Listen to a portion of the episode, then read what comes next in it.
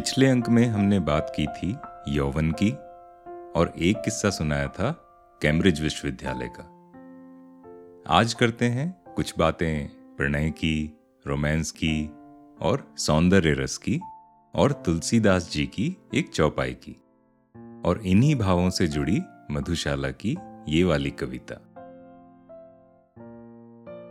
सुमुखी तुम्हारा सुंदर मुख ही मुझको कंचन का प्याला सुमुखी भी है और फिर भी कह रहे हैं कि सुंदर मुख, यानी इतना अधिक सुंदर है जैसे कंचन, यानी स्वर्ण, सोने का चमकता प्याला हो। सुमुखी तुम्हारा सुंदर मुख ही मुझको कंचन का प्याला छलक रही है जिसमें माणिक रूप मधुर मादक हाला। छलक रही है जिसमें माणिक रूप मधुर मादक हाला। मैं ही साकी बनता, मैं ही पीने वाला बनता हूँ। यहाँ कवि कहते हैं कि मैं ही साकी बन जाता हूँ, मैं ही पीने वाला बन जाता हूँ, जब मैं अकेला होता हूँ। मैं ही साकी बनता, मैं ही पीने वाला बनता हूँ, जहाँ कहीं मिल बैठे हम तुम, वहीं गई हो मधुशाला। जहाँ कहीं मिल बैठे हम तुम, वहीं गई हो मधुशाला।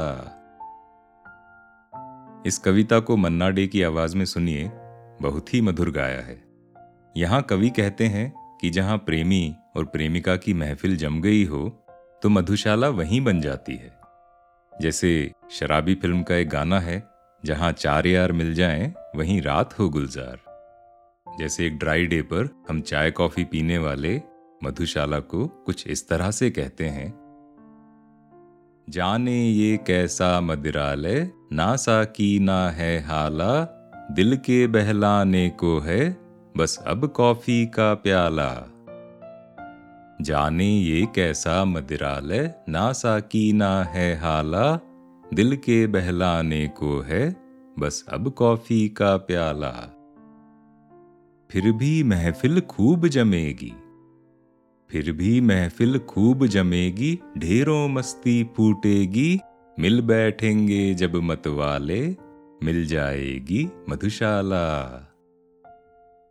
फिर भी महफिल खूब जमेगी, ढेरों मस्ती फूटेगी। मिल जाएँगे जब मतवाले, मिल जाएगी मधुशाला। और उसी में एक पैरडी हमारे मित्र, प्रोफेसर द्वारिका ने भी जोड़ दी। जहाँ चार यार मिले, वहीं मिल जाती हमको हाला। बातों बातों में छलकता, यूँ उम्मीदों भरा वो प्याला। हर रंग के, हर ढंग के, घुटी हुई भंग के हम। हर रंग के, हर ढंग के, घुटी हुई भंग के हम। जब चाहें, जहाँ चाहें, वहीं सजाएँ मधुशाला। जब चाहें, जहाँ चाहें, वहीं सजाएँ, मधुशाला। और आगे कहते हैं, मतवा ले जब साथ चलें, चल देती है मधुशाला। मतवा ले जब साथ चलें, चल देती है मधुशाला। यूँ झोले में छलक उठती, बोतल हो की हो हाला। यूँ झोले में छलक उठती, बोतल हो की हो हाला।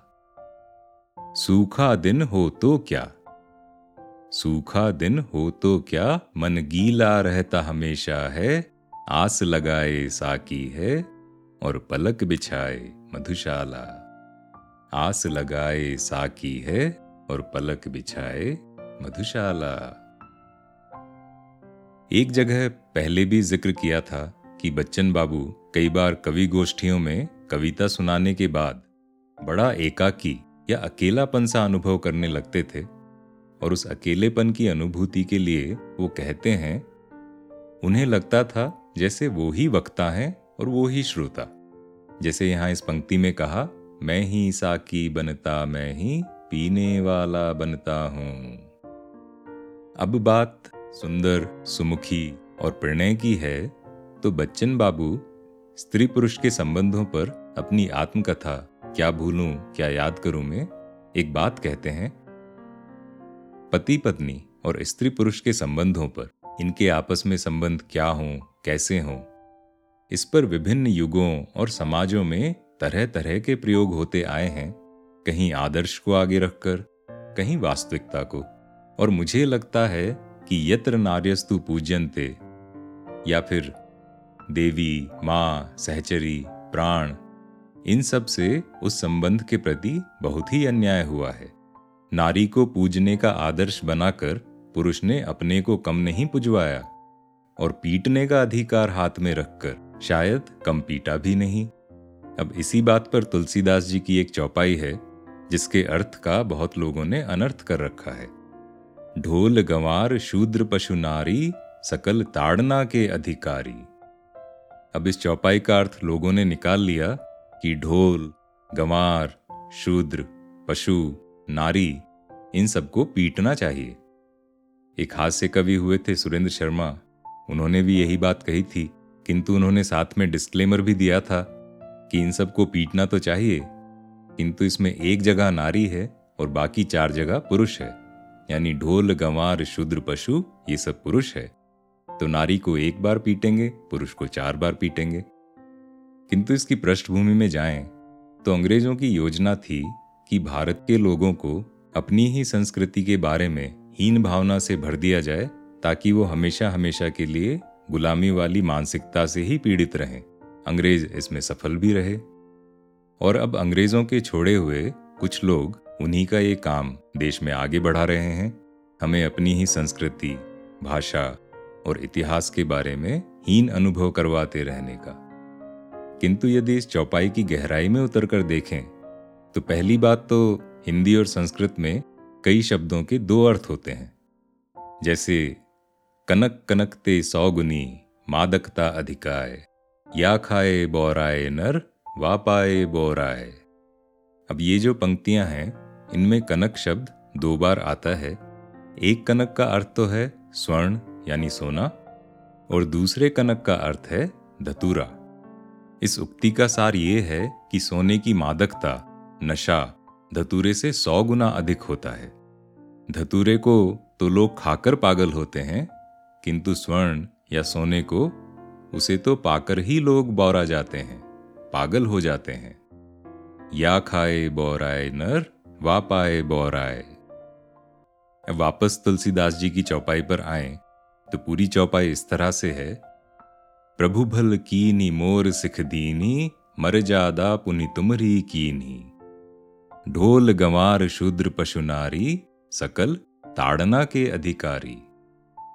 पहली बात तो ये कि यहाँ शब्द ताड़ना है, ना कि ताड़न। दोनों में अंतर है। ताड़न अर्थात पीटना, हानि पहुंचाना, किंतु ताड़ना क्या होता है? उद्धार करना या तारण करना। बस एक आकी मात्रा का अंतर है। उसी से अर्थ बदल जाते हैं।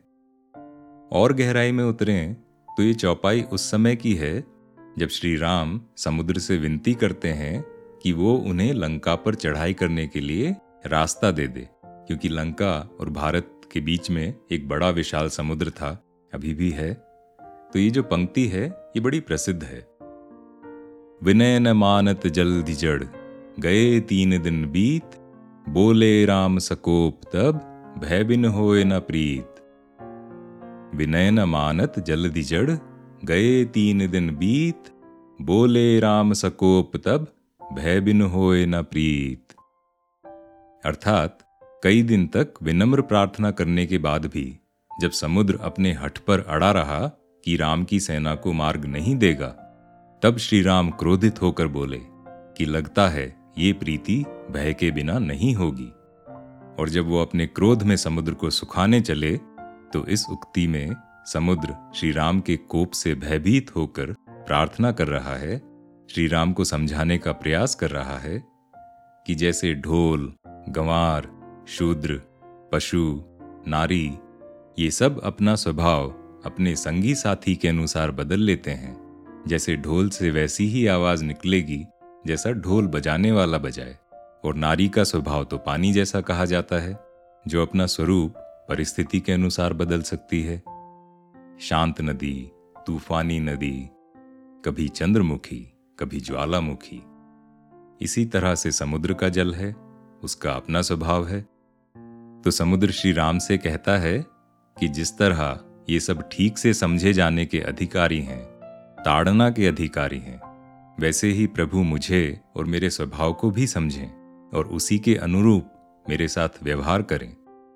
क्योंकि समुद्र का स्वभाव तो है, बहना, जिसमें ज्वार आता है, भाटा आता है। तो समुद्र श्री राम से कहता है कि मेरा स्वभाव तो इसी तरह का रहेगा, किंतु आप इसी के ऊपर कुछ उपाय सोचें, तभी मेरा उद्धार होगा। और एक बात सोचिए कि जो राम एक स्त्री सीता को मुक्त करने के लिए समुद्र को सुखा देने को भी आतुर हैं, वो स्त्री को पीटने या सताने की बात कैसे करेंगे? या फिर तुलसीदास जी ऐसी बात क्यों कहेंगे? क्योंकि उन्हीं की एक और चौपाई है बालीवध के समय की। इसमें वो कहते हैं, अनुज बधु भगिनी सुत नारी, सुनु सठ कन्या सम अचारी। इन्हीं कुदृष्टि बिलुकई जोई, ताही बधे कछु पाप न होई। यहाँ राम जी बाली से कहते हैं, हे मूर्ख, सुन, छोटे भाई की स्त्री, बहन, पुत्र की स्त्री और कन्या, ये चारों एक समान हैं।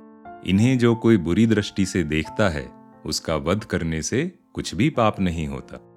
यानी श्री राम यदि बाली का वध करेंगे तो इसमें कोई पाप नहीं होगा।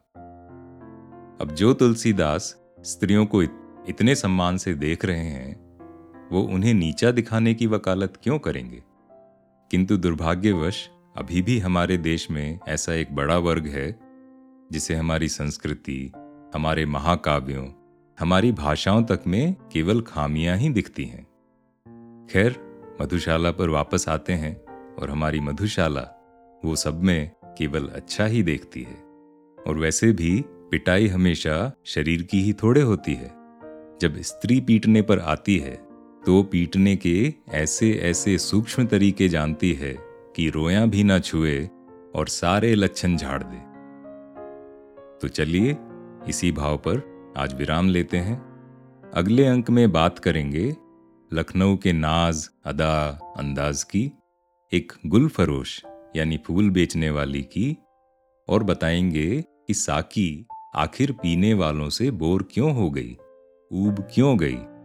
और एक बात बताएँगे कि बच्चन बाबू ने ये क्यों कहा कि बंद लगी होने खुलते ही मेरी जीवन मधुशाला।